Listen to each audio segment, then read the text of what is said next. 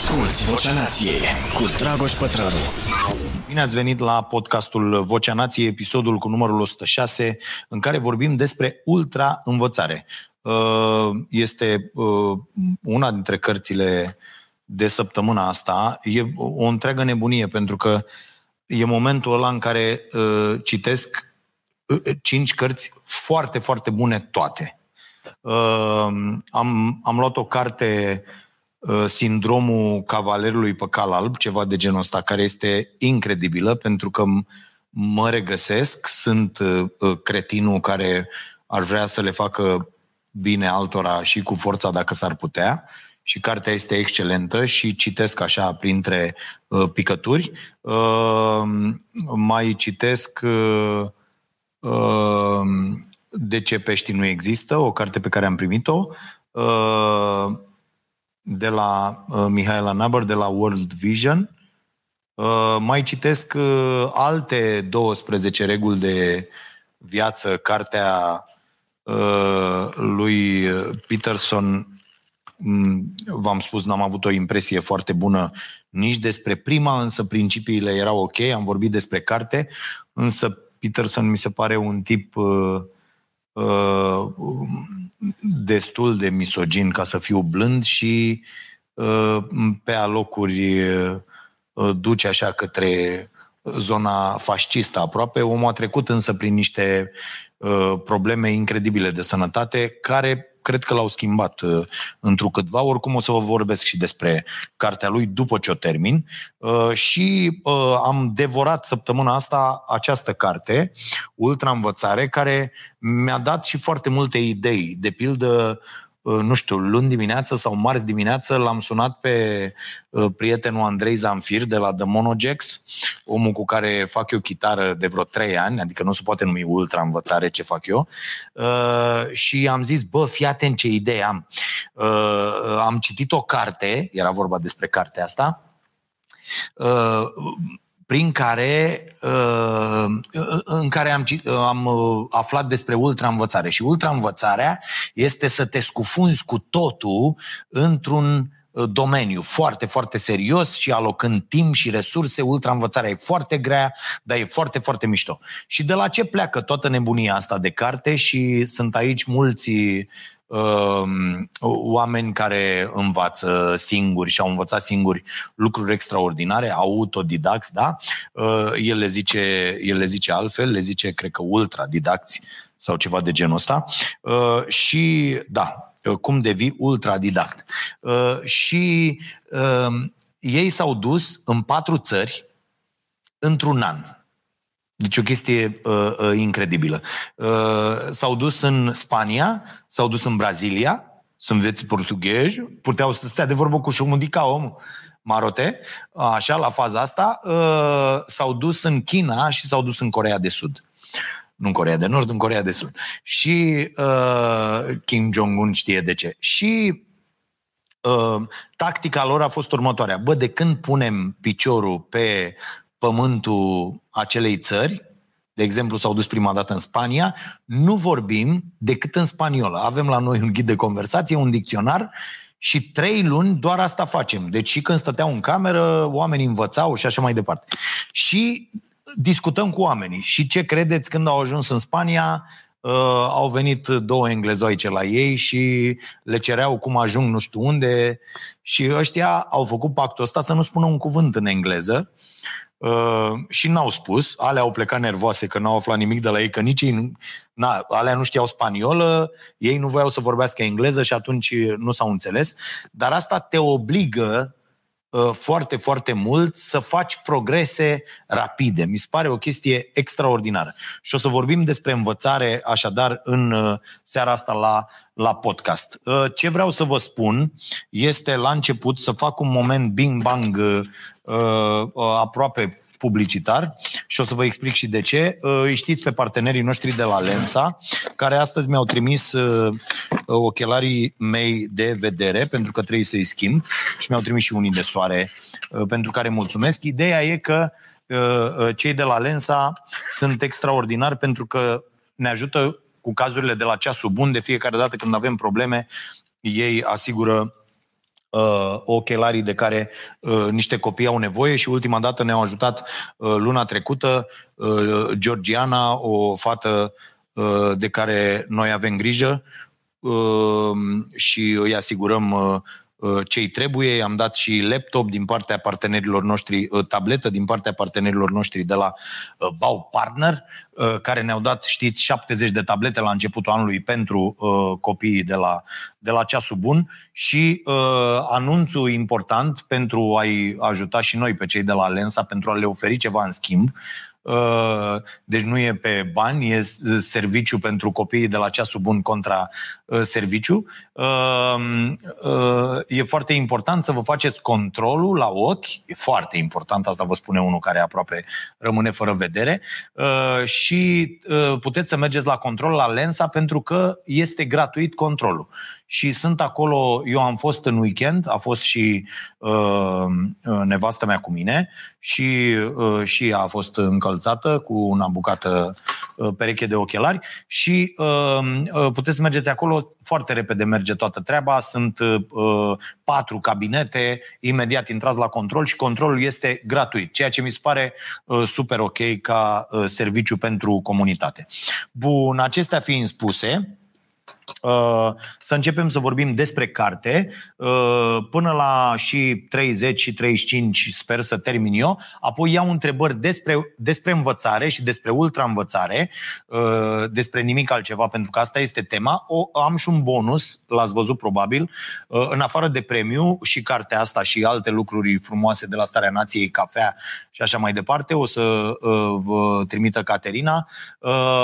Am și un bonus, de ce nu vă angajează nimeni prima dată, și este tot o poveste despre, de aici din cartea asta, despre ultraînvățare. Bun, să începem. Ideea e că sunt uh, sunt nouă principii mari și late uh, care sunt, des- sunt descrise în această carte. Eu o să mă opresc la, la unul dintre ele, căruia nu i-am găsit un corespondent în limba română și nu sunt sigur că traducerea este corectă din punctul ăsta de vedere. Apropo, cartea este apărută la uh, editura Lifestyle, uh, este un bestseller Wall Street Journal, dar mă rog, toate sunt, uh, după cum știți. Uh, cele nouă principii pentru ultraînvățare uh, sunt uh, următoarele. Principiul unu, meta-învățarea, mai întâi facem o diagramă și așa. Principiul doi, trec foarte repede prin ele, că nu teoria ne interesează la treaba asta, ci exemplele. Concentrarea, ascuteți cuțitul, este aici titlul, subtitlul acestui principiu. Și da, trebuie să fii foarte, foarte concentrat pentru ultraînvățare.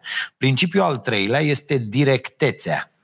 Du-te drept înainte. Directețea asta, deși apare directețe în limba română, adică apare pe Dex Online, nu-l veți găsi într-un Dex OK sau uh, în uh, Doom sau în ceva, pentru că nu este. Este în unele dicționare, uh, dar nu e treaba asta cu directețea, dar înțelegeți despre ce e vorba uh, și despre asta o să vorbesc uh, mai mult. Uh, apoi principiul patru, exercițiu repetați, uh, exercițiu repetat, pardon, atacă-ți punctul cel mai slab. Și asta e foarte important, vă trimit la, la Ericsson, ca de fiecare dată, omul care timp de treizeci și cinci de ani a studiat uh, uh, talentul, a ajuns la concluzia că el nu există, dar există exercițiu metodic potrivit, exercițiu care uh, uh, te poate duce uh, uh, înainte uh, și te poate face să progresezi, asta este foarte important. Principiul cinci, recuperarea, testează ca să înveți. Principiul șase, feedback-ul, nu te feri de lovituri și asta este foarte important, să aveți feedback real, nu doar din bula voastră. Principiul șapte, reținerea, nu turna într-o găleată găurită. Principiul opt, intuiția, sapa adânc înainte să clădești în sus, important și asta. Experimentarea, explorează în afara zonei proprii de confort. Și aici e o, e o chestie foarte mișto. Vă spuneam că uh, l-am sunat pe uh, prietenul Andrei și am zis, bă, fii atent, hai să facem un curs. Uh, zic să fim noi doi, un curs de ultraînvățare. Învață într-o lună, zic îl filmăm la vară, facem o nebunie de asta că suntem în vacanță, și învață într-o lună să cânți o sută de piese la chitară de la... Uh, uh, deci să nu fi pus, să luăm pe cineva care n-a pus niciodată mâna pe chitară și să-l învățăm într-un proces de ultraînvățare care să fie și ultra rapid, să facă treaba asta.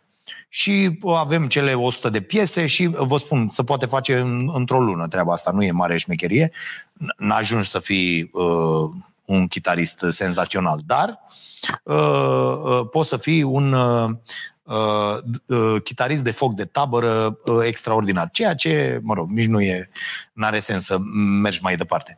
Dar se poate face asta, mă gândeam, inclusiv la uh, cântat, inclusiv la uh, pictat. Ăsta are, uh, cel care a scris cartea are un exemplu uh, despre cum a învățat el să deseneze portrete și ce evoluție extraordinară uh, a avut. Ei, ideea cu ultraînvățarea este să te uh, uh, scufunzi complet în domeniul respectiv. Evident că noi nu avem, nu ne putem lua liber uh, un an, da, sau câteva luni ca să ne scufundăm complet într-un anumit domeniu, dar uh, se poate face, se poate face cu câteva ore pe zi, uh, se poate face fără niciun fel de problemă. Și acum, uh, haideți să vă citesc uh, câteva lucruri pe care uh, mi le-am... Uh, subliniat aici, mă rog, despre cum te distrage mintea de la a face lucruri. E, e foarte interesantă cartea, vă recomand cu totul. N-am pretenții uh, exhaustive de la aceste câteva minute uh, pe care le am să vorbesc despre subiect. O să dau și câteva exemple personale, uh, dar m-aș duce la acest principiu trei, cu directețea, du-te drept înainte. Și vă, vă dau uh, exemplu, uh, uite, zice el, directețea este ideea ca învățarea să fie strâns legată de situația sau contextul în care vrei să o folosești. Și acum fac acea paranteză și vă spun despre uh, de ce nu vă angajează nimeni prima dată sau de ce de obicei n-aveți succes cu interviurile de angajare. Și vreau să vă spun că eu primesc C V-uri și uh, mă sună inclusiv uh, prieteni care zic, uite, am și eu, am ajuns la nivelul ăla în care să mă sune prieteni în legătură cu copiii lor. Deci sunt extraordinar de bătrân. Uh, ca să-i ajut și mă uit peste C V-uri. Și uh, mi se pare, fără să fiu specialist, există, am văzut foarte mulți specialiști, uh, vă recomand seria de uh, podcasturi și, și postări și canalul de YouTube al uh, uh, prietenei uh, noastre, uh, Cristina Neacșu, care face tot felul de lucruri de astea, are tips and tricks, e specialistă în domeniul ăsta cu H R, cu nu știu ce. Eu nu sunt specialist, dar pot să vă spun ca antreprenor, ca om care a văzut uh, niște uh, mii de C V-uri la viața lui și a selectat oameni, că apropo de asta mă uit și la actualul guvern, uh, stai, de ce să luăm decizii la cald, stai, nu bă, când faci lucruri, iei decizii, faci lucruri, iei decizii, ți le asumi, greșești, îndrepți, uh, uh, corectezi, da, uh, uh, refaci lucrurile uh, și din nou încerci și așa mai departe. Așa se face. Se vede la oamenii din acest guvern că ei n-au făcut una de un leu pe persoană fizică. De la câți un jos sunt numai și numai habarniști. Oameni care n-au avut firme, oameni care pe douăzeci și cinci n-au plătit T V A-ul, oameni care habar n-au cum e să dai salarii, da? Și să, să trăiască, să le dai oamenilor banii, că dacă nu ai, ai pus-o și îți pleacă și uh, uh, ajungi la, la conflicte, să, să nu știi ce înseamnă să nu dormi uh, uh, noaptea pentru că ai de făcut lucruri sau pentru că nu încasezi sau pentru că nu ți-a ieșit așa cum ai vrut. Și ei sunt ăștia, a, bă, ce ne greu, l-ați văzut pe Orban? Păi tu când trăiești cu metre de treizeci de ani în această troacă nenorocită de politica românească, normal că zici, stai, domne, nu luăm decizii la... Stai, domne, că avem... Păi normal că tu ai timp, că de treizeci de ani trăiești în troaca asta, mâncați-a și gura ta. Când a fost să te angajezi, te-ai angajat la prietenul tău la Târgu Mureș, la firma de construcții, nu știu care, și îți venea salariul acasă. Pe... Erai pe minim pe economie, mâncați-a și gura ta. Șomerul S R L, n-ați demonstrat nimic. Ăla la justiție, Stelian Ion, a venit și avea două mii de lei pe lună când a venit la, în Parlament. Voi sunteți oameni care v-ați realizat ajungând la stat, mâncava-și gura. Și ăștia de la U S R și toți liberalii, la fel, de P S D nu mai vorbesc, că ăștia s-au născut sugând la, la țâța statului. Asculți Vocea Nației, disponibilă pe iTunes, Spotify, SoundCloud sau pe starea nației punct ro la secțiunea podcast. Deci, Nu e așa, bă, luați decizii, ați luat decizii, azi faceți reparații, întâlniți-vă, vorbiți, fiți bărbați, cum zicea ăla, auzi, cu bărbăția și cu misoginul ăla de Dan Barna. Mă rog, închid paranteza. De ce nu vă angajează nimeni? Uitându-mă pe C V-uri, sau de ce sunteți refuzați de foarte multe ori? Când mergeți undeva la, la să vă angajați, oamenii ăia știu de ce au nevoie. Și se uită pe C V-urile voastre încercând să găsească ceva ce le trebuie lor. E, eu v-aș sfătui să faceți cât un C V pentru fiecare firmă la care aplicați, care să fie diferit. Și să faceți o al dracului de bună muncă de documentare cu privire la firma respectivă. Și vă dau un exemplu care este în această carte. Mi-a plăcut foarte tare. Un tip a terminat după criza din două mii opt arhitectură. Știți, dacă nu v-ați întâlnit direct cu treaba asta, vă spun eu, pentru că urmează să se repete acum, după ce trece pandemia, după o criză, și vom avea o criză imediat, adică suntem într-o criză, dar va fi una foarte nasoală economică după ce se termină pandemia, oricât de mulți bani ar tipări ăștia în această perioadă ca să ieșim, după o criză cade piața muncii în cap cu totul. Și atunci când îți găsești job, nefiind foarte multe disponibile pentru că firmele strâng cureaua, pleci de la un salariu mai mic decât ai pleca în mod normal. Adică dacă cine s-a angajat în două mii patru, două mii cinci, două mii șase a plecat cu un salariu mai mare decât cineva care s-a angajat în două mii nouă două mii zece. E, studiile dovedesc că cei care se angajează după o criză uh, financiară uh, aj- uh, au nevoie de zece ani, de zece ani, atenție, ca să ajungă la nivelul salarial la care s-ar fi angajat dacă n-ar fi avut ghinionul unei crize. E, tipul ăsta termină arhitectura și merge și depune C V-uri peste tot. Stătea într-o garsonieră, atenție, că aici, apropo de asta, cât vreți să munciți și cât nu știu ce, bă, dacă nu ești dispus să stai într-o garsonieră cu încă patru și toți să munciți, să vă căutați de muncă și când ajungeți acolo doar să vă prăbușiți în, în, într-un pat, nu mai fiți atât de nemulțumiți, că e o problemă, adică nu, nu vă doriți chiar atât de mult să faceți unele lucruri. Pe de altă parte, da, societatea e complet cretină și stricată, pentru că n-ar trebui să fim ca niște animale în această cursă pentru supraviețuire, pentru obținerea unui job, de pildă. Aici sunt uh, uh, de acord că totul este o mizerie. Dar dacă uh, vrei în aceste condiții, că astea sunt, să, să faci ceva, uh, ai nevoie să te zbați un pic mai mult. Ei bine, omul ăsta ce a făcut? A depus C V-uri peste tot, s-a dus, a o luat, nenorocire, nu mă, n-a primit niciun telefon. Nici un telefon. Fiți atenți ce a făcut. Pentru că voia foarte tare să, fi, să lucreze în arhitectură. S-a dus și s-a angajat la un de ăsta de, de imprimat, cum zice, centru de copiere, care avea, zi-mă, cum să, plotter, plotter mă, așa zice, da. Deci la care se scot uh, planurile astea mari de arhitectură. Și s-a dus acolo și s-a angajat. Un salariu de mizerie, dar ce avea nevoie? Să vadă cum arată toate lucrurile astea.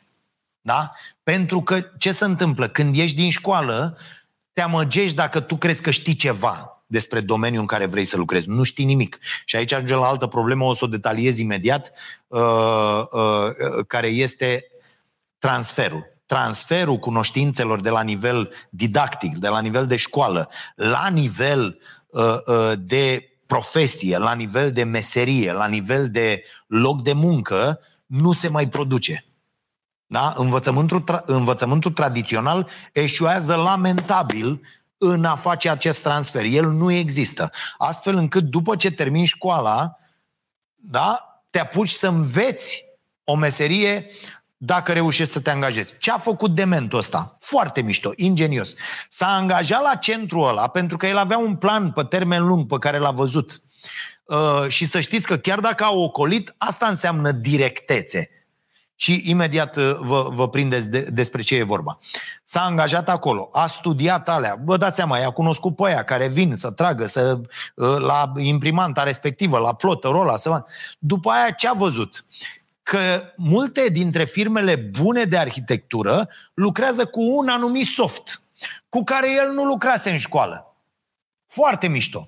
Deci, practic, să te duci să-ți depui C V-ul era o prostie, pentru că ea se uitau la C V-ul și zicea, și ziceau, da, nu, vă căutăm noi, vă sunăm noi, țineți-vă telefonul deschis. Și bineînțeles că nu te sună nimeni, pentru că, mai ales într-un astfel de domeniu în care concurența este incredibilă. Adică niciodată nu găsești un arhitect bun, apropo, dacă aveți pe unul care uh, e și pe lângă Ploiești, pe acolo vreau și eu să îl întreb două, trei lucruri, poate să mă caute direct pe Instagram cu uh, direct message sau uh, pe telefon, pe WhatsApp, pe peste tot, mail la dragoș arond pătraru punct ro, uh, pentru că nu găsești un arhitect ok, bun, care să știe ce are de făcut uh, și, uh, și e bătaie mare pentru uh, uh, joburile astea de, de arhitect. E, ăla a învățat la perfecție programul respectiv pe calculator și a făcut un proiect. Un proiect.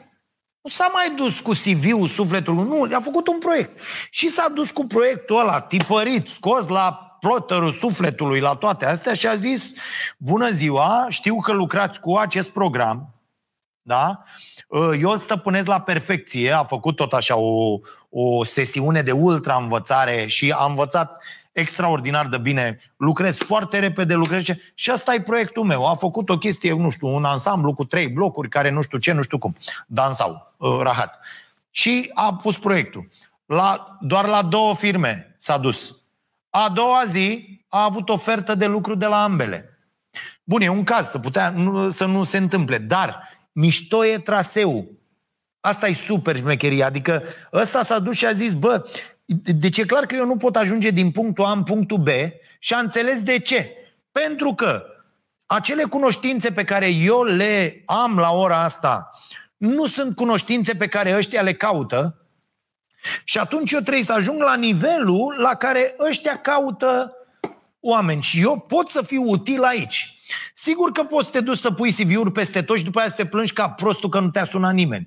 Dar dacă nu te întrebi, bă, de ce rahat nu m-a fi sunat nimeni pe mine? Nu cumva problema e la mine. Și atunci, dacă te documentezi extraordinar de bine despre locul ăla de muncă la care vrei să aplici și te duci și îți construiești un, o prezentare, da? o prezentare exact pentru ce vrei să aplici acolo și cum vrei să faci. Și să mă ierte Dumnezeu, e foarte, foarte ușor să faci asta azi.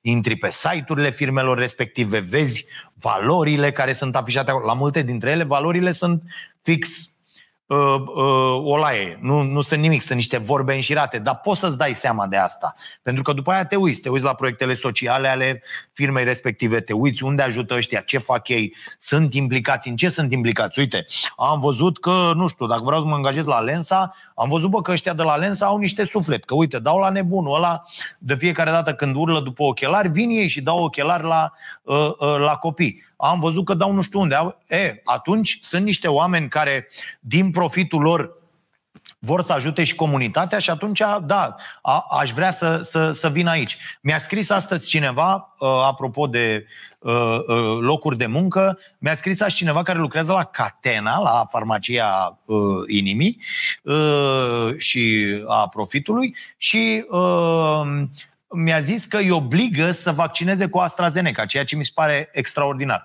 Și uh, persoana respectivă era, avea această dilemă, dom'le, ce fac, că eu nu aș vrea să mă vaccinez, deși ați văzut toată statistica, a prezentat și profesorul de sănătate publică Cherecheș, uh, uh, riscul, că nu, toată lumea vorbește despre șansele. Mie asta mi se pare genial, auzeam și azi dimineață uh, uh, la radio, toată lumea zice, șansele să mori, cum adică șansele? Riscul, mă, mâncava-și gura voastră. Cum adică șansa să mori? Deși dacă trăiești în România, hă, marote, s-ar putea să fie șansă, hă?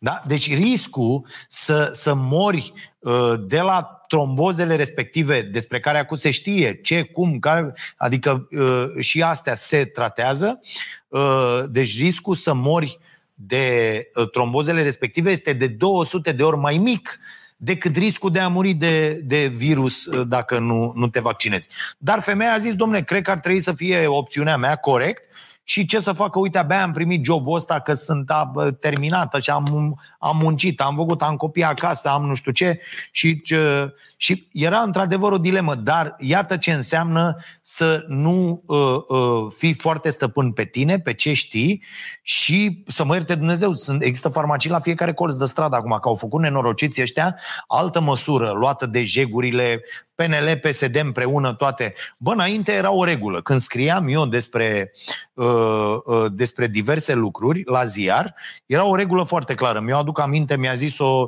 acum douăzeci de ani doamna Clara Popescu de la Colegiul Farmaciștilor. Bă, n-aveai voie să-mi pui o farmacie la mai, uh, la mai puțin de trei mii de locuitori. Deci se făcea un calcul. Și să zicea, bă, câți locuitori sunt în localitatea noastră? Bă, atâția. Bă, doar atâtea farmacie, astea sunt licențele de farmacie din această localitate.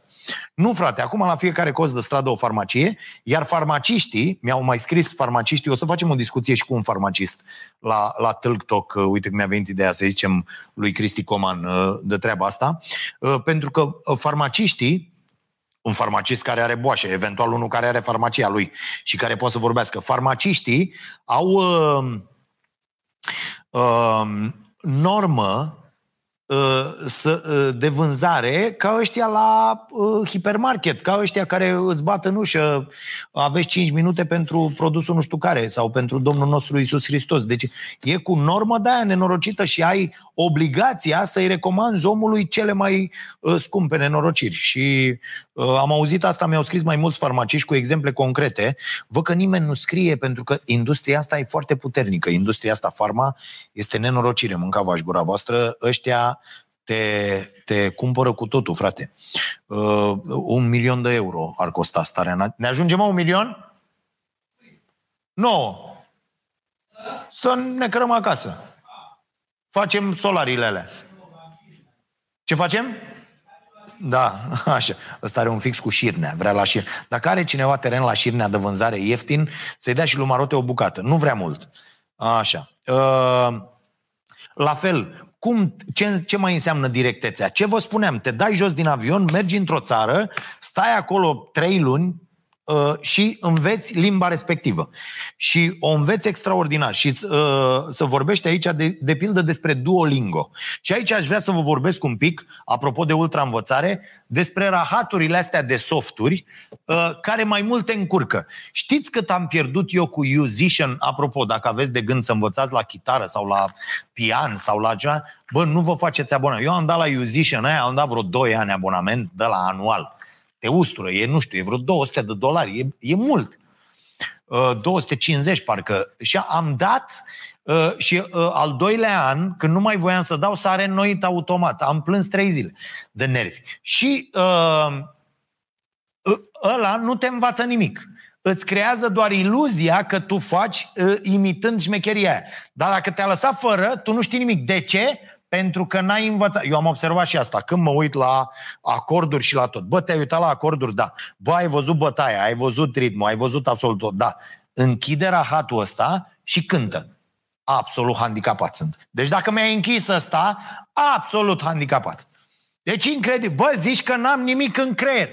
E, acum am început să învăț așa. Băi, hai să rețin. Al... Că dacă te uiți la alea și știi unde sunt, creierul tău nu mai face nimic. Bă, nu mai face nimic. El se uită, vede, mâna cântă, li, li, li, la, la, la. Bă, dar să înțelegi ce dracu cânți acolo, e o treabă care ține de ultra-învățare. Și asta se face cu totul altfel. La fel Duolingo. Iată ce scrie omul ăsta despre Duolingo. Uh, abordările indirecte nu se limitează însă doar la educația în stil tradițional. Mulți autodidacți cad în capcana învățării indirecte. Puneți prost o naibii ochelarii, că nu vezi nimic, tu nu vezi cât de prost ești. Așa.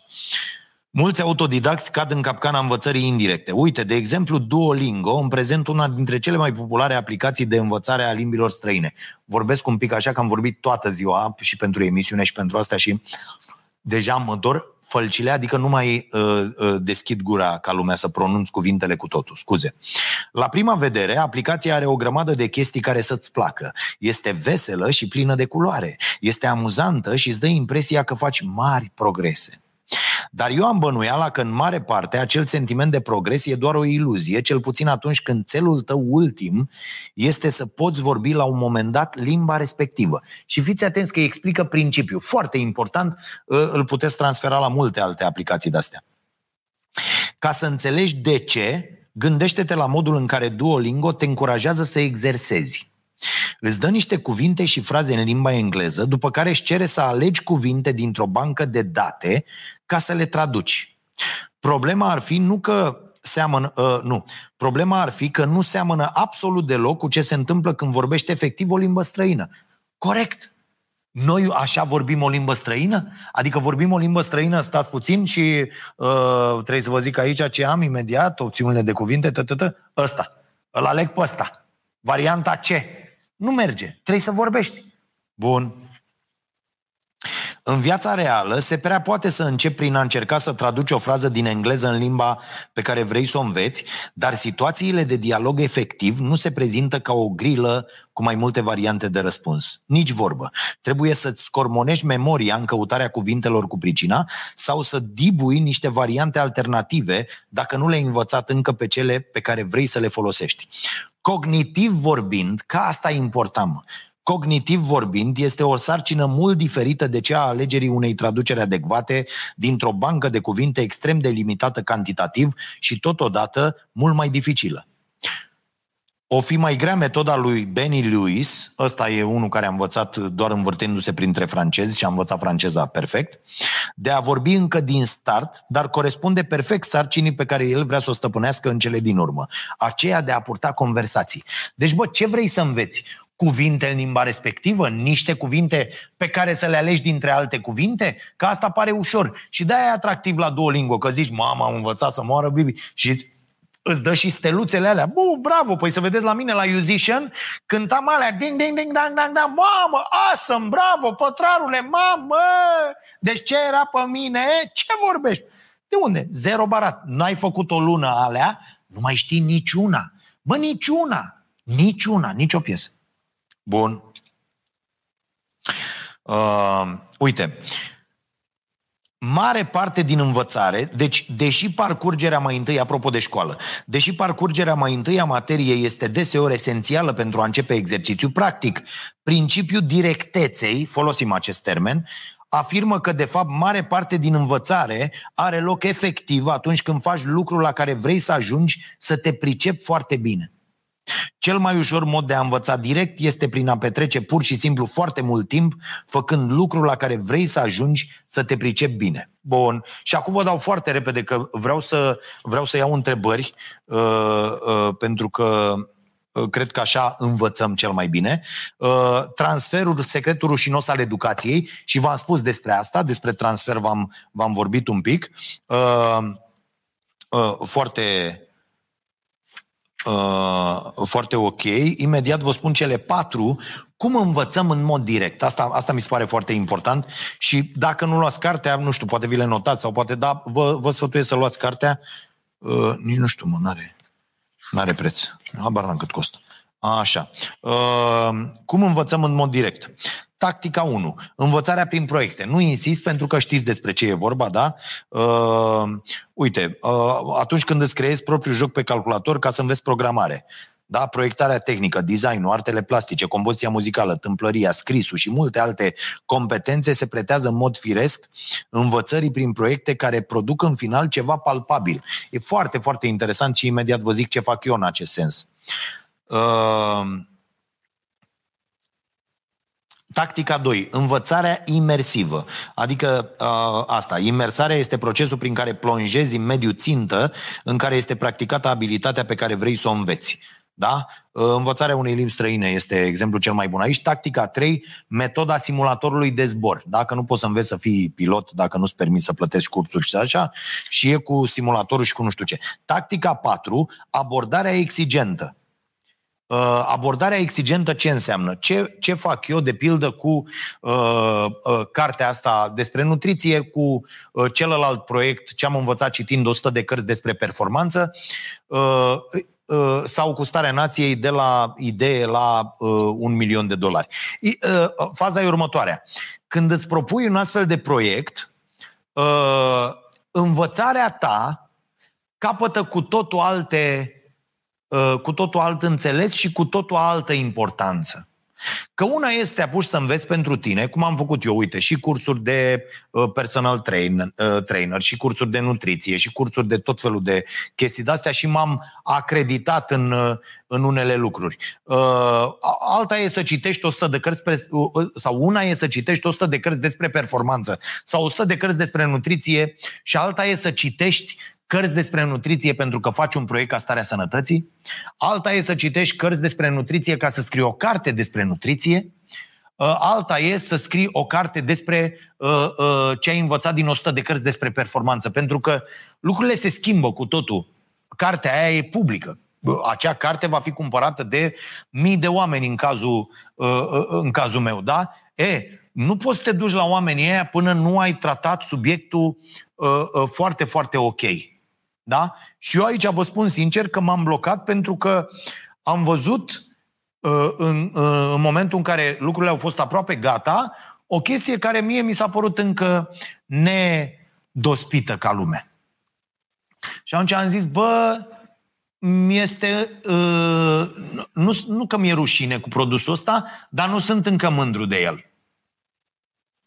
Și atunci ce mai am nevoie să fac? Mai am nevoie să învăț, mai am nevoie să trec prin asta, mai am nevoie să rafistolez, mai am nevoie să uh, perfecționez. Și atunci mai stau. Cu toată presiunea asta, că toată lumea întreabă, bă, ce-i cu aia, ce? Bă, nu-mi place încă. În momentul când eu voi spune, bă, da, e o chestie de care eu sunt foarte mândru și am pus aici nu doar toată pasiunea mea, ci și toate cunoștințele pe care le-am dobândit studiind serios, atunci lucrurile vor fi, uh, vor fi foarte ok. Și, de fapt, despre asta, despre asta este vorba. Să vă propuneți să faceți prin proiectul ăla ceva, nu doar să deprindeți o abilitate, că tot vorbim despre setul de abilități de care avem nevoie pentru a ne descurca acum pe, uh, pe piața muncii. Nu! Uh, vreau să, să, să fac un proiect, să se termine cu ceva, să pot oferi la rândul meu ceva. Și atunci asta e foarte, foarte... important să vă propuneți dacă, dacă vreți să treceți prin acest proces numit ultra-învățare. Bun, o să beau un pic de apă, o să iau uh, niște întrebări. Uh, cea mai bună întrebare o să primească această carte, Ultra-învățare. Nu uitați de provocarea noastră cu zece pagini pe zi. Sper că o documentați, sper că vă înregistrați săptămânal câte treizeci de secunde să spuneți ce ați citit și cum e și cum vă simțiți, pentru că dobândirea unui, poate facem și un documentar la final, ar fi extraordinar. Vă dați seama? Să începeți cu asta, cu zece pagini pe zi, să o documentați, să-mi trimiteți uh, uh, clipulețe la, la finalul anului, adică în aprilie anul viitor, și să facem un, un documentar cum uh, am, uh, atâția, am făcut atâția oameni să citească zece pagini pe zi, timp de trei sute șaizeci și cinci de zile. O să citiți mult mai multe. Mă, uh, chiar discutam cu cineva care nu înțelegea șmecheria asta, care-i treaba cu zece pagini pe zi, că ține de crearea unui obicei bun. Și sunt ăștia care ei citești și zic, bă, mă propui zece pagini pe zi, dă-te dracu că ne ții din citit, știi că noi citim două cărți pe zi și tu propui zece pagini pe zi, mă, băiatul, aveam pretenții de la tine. Da? Deci cei care se comportă așa n-au înțeles absolut nimic din inițiativă. Vă mulțumim și pentru uh, sprijinul vostru, Alexandru, uh, și cei care mai sunteți pe aici. Bun, uh, asta e cartea, se dă ca premiu, nu uitați, la zece pagini pe zi, la final, greu, uh, nu greutatea, nu greutatea, că nu e bine cu greutatea. Înălțimea voastră în, în cărți, așezate așa, nu așa. A, bun. Din cărți recomandate de mine și o să vă rog, că a, foarte mulți oameni mă, mă întreabă ce să citească. Aveți contul meu de Goodreads, a, e adevărat, anul ăsta nu cred că l-am actualizat deloc, de când a început anul, ar fi de bogat deja vreo cincisprezece cărți, dacă nu mai multe, dar a, voi face și lucrul ăsta, sper, în weekend. Hai să luăm niște întrebări. Caterina, dacă avem... Ascultătorii întreabă, Pătrarul răspunde. Ovidiu, ultra-învățarea nu este altceva decât învățare. Serios? Pe bune? Ceea ce credem noi că este învățare din școală este execuția fără cap, copierea fără logică, reținerea fără sens. Întrebarea este cum scăpăm de tocit. Uh, Ovidiu, nu. Deci... Cartea asta este dovada că ultra-învățarea nu e învățare.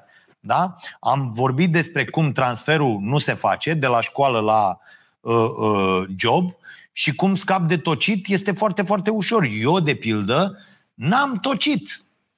Îmi pare foarte... Da, e adevărat că am stat undeva la nivelul notelor șapte opt ca medie, dar n-am tocit. M-am încăpățânat la sfatul lui taică-mi, Dumnezeu să-l ierte, să înțeleg lucrurile și să le explic așa cum înțeleg eu. Și am intrat în conflicte, am fost propus pentru exmatriculare în repetate rânduri din cauza atitudinii mele, din cauza faptului că înțelegeam să le cer socoteală profesorilor, din cauza faptului că... Uh, îți spuneam, nu sunt de acord de foarte multe ori, din cauza faptului că ridicam mâna să merg până la bibliotecă să aduc dicționarul când un profesor pronunța greșit un cuvânt, cum ar fi fortuit, de pildă, la profesoara de limba română, și m-am dus și am pus dexul pe catedră. Așa faci. E în tine treaba asta. A nu mai fi oaie, alegi la un moment dat, dar trebuie să vină unul, cum a fost uh, uh, uh, taică-miu, să-ți deschidă mintea. Mie mi-a deschis-o, un amărât de uh, strungar, autodidact în foarte multe lucruri uh, și uh, de atunci am fost așa. Sigur că atunci când ai părinți obtuzi, când ai profesori la fel de, de uh, uh, habotnici, uh, care știu ei mai bine, e foarte greu să-ți pui singur aceste probleme. Dar uh, de-aia există astfel de produse, de-aia există oameni pe care îi putem întreba, de-aia există uh, învățare la dispoziția tuturor acum. Deci foarte ușor scap de tocit. Că dacă tu te duci și zici că te ascultă la Ion sau la comentariu sau și zici, știți, eu am citit cartea. Înțelegi? Am citit-o. Și am, am asta, asta și asta a spune despre carte. Dacă tu nici n-ai citit și te duci, bă, nu vreau să tocesc, înseamnă că ești în, într-o zonă în care n-ar trebui să fii și nu e, nu e ok. Bun. Uh, mai departe. Vali. N-am citit cartea încă, însă sunt curios dacă uh, se face uh, vreo legătură, vreo legătură între uh, ultraînvățare și burnout. Adică cum poți să ultraînveți fără să te ultrasoliciți? Vali, uh, e foarte simplu. Să știi că burnout-ul ăsta uh, nu, nu vine uh, uh, pe fondul unei învățări organizate. Adică învățarea organizată, care poate să fie și ultraînvățare, presupune uh, plăcere, nu stres, ori burnout-ul nu există dacă nu este uh, uh, componenta asta foarte puternică de, de stres și de presiune.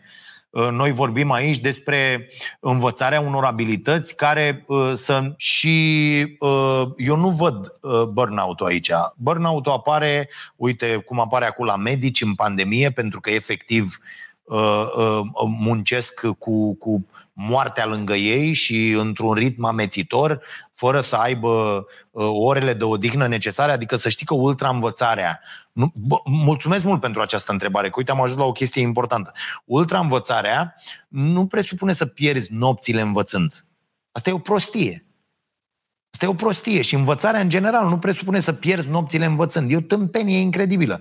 Ideea e că noi și când învățăm, învățăm ca proștii. Adică învățăm cu toate distracțiile astea pe lângă noi, da? Ne întrerupem de fiecare dată, la fiecare două minute să ne uităm în telefon. Studiile dovedesc că dacă te-ai uitat în telefon și erai în ceva, doar două secunde, să revii la ce făceai la nivelul la care erai înainte de, de concentrare, îți ia vreo douăzeci de minute. Deci, bă, nimic, adică nu poți să faci nimic. Ideea e când te apuci să lucrezi, să lucrezi. Să ai metodă. Tipul ăsta care a scris cartea a făcut în trei luni un an de matematici de alea complicate de la M I T. Fără să fie student la M I T. Ei au toate materialele puse, cu probleme, cu tot, tot, tot, tot, tot. Da? Și el a văzut o chestie foarte interesantă acolo, că foarte mulți studenți se plângeau că nu există suficiente prezentări, că nu există suficiente lecții, că nu există... Dar nimeni nu s-a plâns că nu există suficiente probleme de rezolvat. Că aici e șmecheria. Bă, ai făcut asta, ai fost la curs, ai nu știu ce... Bă, câte probleme de alea ai rezolvat după? Că despre asta este vorba. Acolo se produce învățarea. Făcând lucru pe care vrei să ajungi să-l, să-l faci și să-l dobândești. Deci n-are legătură cu burnout-ul. Burnout-ul are legătură cu nopți nedormite, are legătură cu o nutriție haotică și uh, săracă în nutrienți și la ore tembele și bogată în zahăr și în carbohidrații goi și în grăsimi nenorocite, are legătură cu stresul la un nivel extraordinar, da? Și are legătură cu un mindset, apropo de uh, uh, prietena noastră Carol Dweck, pe care vă o recomand de fiecare dată, cu uh, cartea care se numește chiar așa, Mindset, deci și cu oameni care au un mindset greșit. Ultraînvățarea n-are legătură cu, cu toate astea. Deci n-aș face o legătură între ultraînvățare și, uh, și burnout. Uh, cred că poți să ultraînveți timp de patru ore pe zi, fără absolut niciun fel de problemă, făcând ceea ce fac și eu. Să știți că rare sunt ocaziile, azi a fost una dintre ele, în care eu mai stau mai mult de uh, patruzeci-patruzeci și cinci de minute să lucrez, cufundat cu totul în muncă, fără să mă ridic, să mă mișc cinci minute, șapte minute, să, să respir, să iau un pic de aer afară, să cobor până aici, să fac un tur de studio și să mă duc înapoi în birou. La fel, de, de când ne-am mutat aici, facem pauză între cele două părți ale emisiunii ca să putem să respirăm, ca să putem să mai eliberăm din stres, să putem să ne revenim. E, e foarte, foarte important. Deci dacă ai un astfel de program care e foarte serios, burnout-ul nu intră în, în, în discuție. La fel, noi am ajuns, după ce ne-am amenajat și sala și tot, avem acum și aparate, o să vă fac un tur, poate săptămâna viitoare, să arate și mai frumos și poate facem chestii de-astea, să arătăm niște antrenamente, ce facem noi aici, cum facem și un, și un tenis, nu? Marote. Da. Și uh, uh, deci e, e foarte important și uite, noi am ajuns să avem antrenamente în fiecare zi, de luni până joi, fără să ne supraantrenăm, fără să, pentru că trebuie să faci cu cap programul. Ok. Încă o întrebare. Vă reamintesc că după încheierea acestui podcast, din care mai avem zece minute, rămân, adică ne mutăm pe canalul de YouTube Starea Nației Oficial, unde răspund la întrebările venite de la abonații plătitori și vă mulțumesc pentru asta. Andrei, salut! Ce părere ai de conceptul de fast reading? Este o variantă bună de a afla ideile principale dintr-o carte într-un timp foarte scurt sau e doar un scam inutil? Îmi place romgleza asta pe care o vorbim, asta e. Ideea e următoarea. E ok să citești. Uite, de exemplu, eu am, eu am abonament la Blinkist, de pildă. Dar de ce? Bine, nu, nu sunt foarte multe, adică de, de multe ori nu găsești. E foarte important, de pildă, când îți iei cărți de pe Amazon și vrei să iei o carte, ai auzit ceva despre ea, e ok să afli mai multe.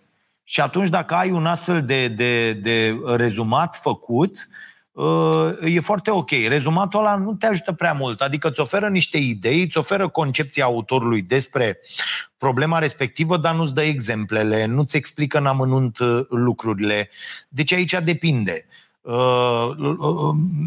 Uite cum am eu proiectul ăsta cu o sută de cărți despre performanță. Foarte multe dintre ele am avut nevoie înainte de, de acel rezumat și am găsit și pe alte site-uri, pe alte chestii de-astea, ca să văd exact despre ce e vorba, dacă mă interesează sau nu mă interesează.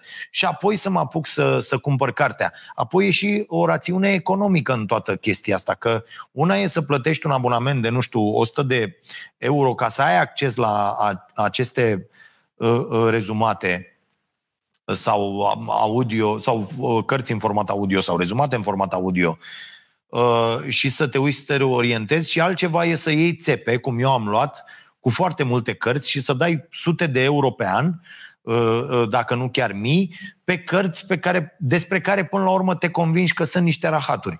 Iar acum, în lumea în care trăim, să știți că e plin. Voi ați văzut că și ăștia, cei autorii de cărți foarte bine vândute afară, au făcut așa o, o, un fel de mafie a lor și se recomandă între ei toți cu toți.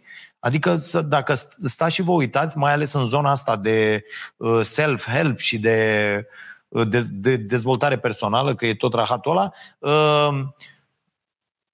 sunt vreo treizeci de autori mari și lați care se recomandă între ei mereu așa, de nebuni. Și scot tot felul de lucruri care nu merită citite din scoarță în scoarță. Și atunci, da, la un moment dat trebuie să fii selectiv. Dar nu cred că poți să faci doar asta. Ăsta e un instrument, dacă vrei. Uh, Andrei, mulțumesc. Mai luăm întrebări. Ovidiu Iulian Voicu, ce părere ai despre mitul potrivit căruia capacitatea de învățare scade progresiv cu vârsta? Uh, mulțumesc, Ovidiu, pentru întrebare. Uh, și chiar am vorbit despre asta la Starea Sănătății. Am citit mai multe cărți despre uh, chestia asta. Uh, capacitatea de învățare nu scade progresiv cu vârsta, la fel cum nu scade nici... ce să zic, a, uite, cu vârsta se spune că ai nevoie de mai puțin somn. Ideea e că dacă ții un program de somn printr-o activitate, pentru că de ce ai nevoie odată cu vârsta de mai puțin somn? De ce există acest mit? Pentru că odată cu vârsta oamenii devin din ce în ce mai sedentari, din ce în ce mai singuri, din ce în ce mai neimplicați în relații sociale, din ce în ce mai uh, uh, uh, lipsiți de stresul cotidian. Și atunci, normal că ei au nevoie de mai puțină odihnă. Cheia este să rămâi activ. Odată cu înaintarea în vârstă, te ajută și la creier să ai relații extraordinare cu oameni în care să ai încredere, nu cum sunt ăștia în coaliția de guvernare, și atunci vei, vei dormi la fel. Și e treabă, știu, treabă demonstrată și sunt destule studii pe tema asta despre această capacitate de, de învățare. Ba mai mult, eu vreau să vă spun că uh, uh, capacitatea mea de învățare este mult, mult mai mare acum decât era cu douăzeci de ani.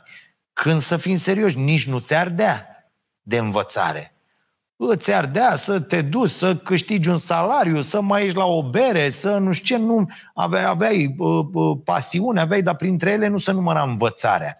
E, odată ce am înțeles că învățarea continuă este cheia și că uh, lectura uh, trebuie să existe în viața mea uh, în fiecare zi, ca să pot să uh, uh, realizez ceea ce îmi place, uh, lucrurile s-au schimbat, iar capacitatea mea de învățare de azi este uh, cu mult mai mare decât cea de acum douăzeci de ani. E adevărat că probabil la uh, optzeci și opt de ani, dacă o să ajung până acolo, probabil capacitatea mea de învățare la viața pe care am dus-o nu va fi la fel. Dar aici să știi că nu, nu există. Adică studiile spun că dacă ai o viață ok, dacă te-ai hrănit cum trebuie, dacă ai avut grijă să nu ai incredibil de mult stres în viața ta, dacă ai relații foarte, foarte bune cu, cu ceilalți și ai mulți prieteni, capacitatea de, de învățare, la fel ca uh, sănătatea creierului, sunt, sunt chestii care nu scad, nu se diminuează. Știți că a fost o, o, vreo patruzeci de ani uh, zona, zona asta de știință a fost dominată de mitul potrivit căruia avem un anumit număr de neuroni uh, cu care ne naștem, între acei neuroni se pot face doar un număr finit de sinapse și asta e. E, și abia, nu știu, acum vreo treizeci-patruzeci de ani au venit niște oameni care au zis, bă, nu e adevărat, creierul are ceea ce se numește plasticitate și produce neuroni în fiecare zi și nu se oprește treaba asta și așa mai departe. Și cu cât soliciți mai mult, cu atât el răspunde și sunt foarte importante lucrurile astea. Vă recomand cărți despre funcționarea creierului, le găsiți pe contul meu de Goodreads. Sunt foarte, foarte multe, inclusiv despre sănătatea creierului. Am tot vorbit în ultimele săptămâni la Starea Sănătății despre cartea lui Sanjay Gupta, uh, uh, Keep Sharp. Da? Ok. Mulțumesc, Ovidiu. Lui Ovidiu îi, îi dau și cartea asta cu ultraînvățarea, da? uh, uh, ca premiu și îi mulțumesc uh, uh, foarte mult pentru, uh, pentru această întrebare. Mai avem timp de una, scurtă, foarte repede, Caterina, dacă mai ai, și apoi închidem uh, și, și sper să vă fi uh, uh, stârnit interesul pentru acest concept care mie mi se pare extraordinar și v-am zis că vom încerca, uh, caut acum și poate îmi dați sugestii la dragoș arond pătraru punct ro uh, uh, oameni pe care să-i aducem și să-i filmăm în timp ce învață pe altcineva uh, uh, uh, și să fie un curs de ultra-învățare, adică să înveți o abilitate uh, uh, de la un capăt la altul foarte, foarte uh, rapid, dar să știți că nu e ușor. Aici e problema, că dacă cineva crede că e ușor, nu e, e incredibil de greu. Îți cere concentrare, îți cere o organizare fantastică, uh, uh, deci uh, timp, răbdare, disponibilitate, astea sunt lucruri pe care le cere. Ultraînvățarea, să ieși din nenorocita aia de zonă de confort. Cristian Ilinca, despre ultramotivație, dacă nu există motivație, nu există nici învățare. Da, Cristian, tocmai am spus, am spus treaba asta, trebuie să fii foarte, foarte motivat să faci asta, iar motivația e o chestie care vine din tine și după ce înțelegi că ai nevoie de ceva și îți dorești să faci treaba aia și știi de ce, dacă ai răspuns la întrebarea de ce, apropo de cartea lui Sine, când începe cu de ce, dacă ai răspuns la întrebarea astea de ce, lucrurile devin mult mai, mult mai ușor de făcut. Păi bun, nu uitați de codul nostru pe care îl aveți, imediat ajung la el. Așa, unde, unde este Caterina? Codul nostru. Da. Nu cred că sunt unde trebuie. Da. Ok, ultraînvățare. Codul nostru este uh, codul nostru de reducere. Folosiți Starea Nației douăzeci și beneficiați de reducere de douăzeci la sută la comenzile plasate pe aivia punct ro, partenerul din această lună al rubricii Starea Sănătății. În curând lucrăm la grafică, veți avea canalul de YouTube Starea Sănătății separat. Va fi o nebunie acolo, de la rețete până la uh, sport, mișcare, respirație, mindfulness, uh, yoga, uh, uh, nebunie. Nebunie o să fie și uh, sper să vă placă uh, și uh, sper să facem multe lucruri frumoase împreună pe canalul de YouTube și pe starea sănătății punct ro, site-ul pe care îl vom lansa și la care uh, se lucrează în aceste momente. Și vă mulțumesc foarte mult pentru că ne sunteți alături. Nu uitați, de la douăzeci și două treizeci aveți emisiunea Starea Nației pe Prima T V. Acest podcast există pentru că există acea emisiune și ne permitem să facem uh, uh, lucrurile astea. Toți bănuții pe care îi uh, uh, dați aici merg la cazurile pe care noi le, uh, le sprijinim și la copiii de care avem grijă uh, uh, prin țară cu banii pe care îi facem noi aici la Starea Nației.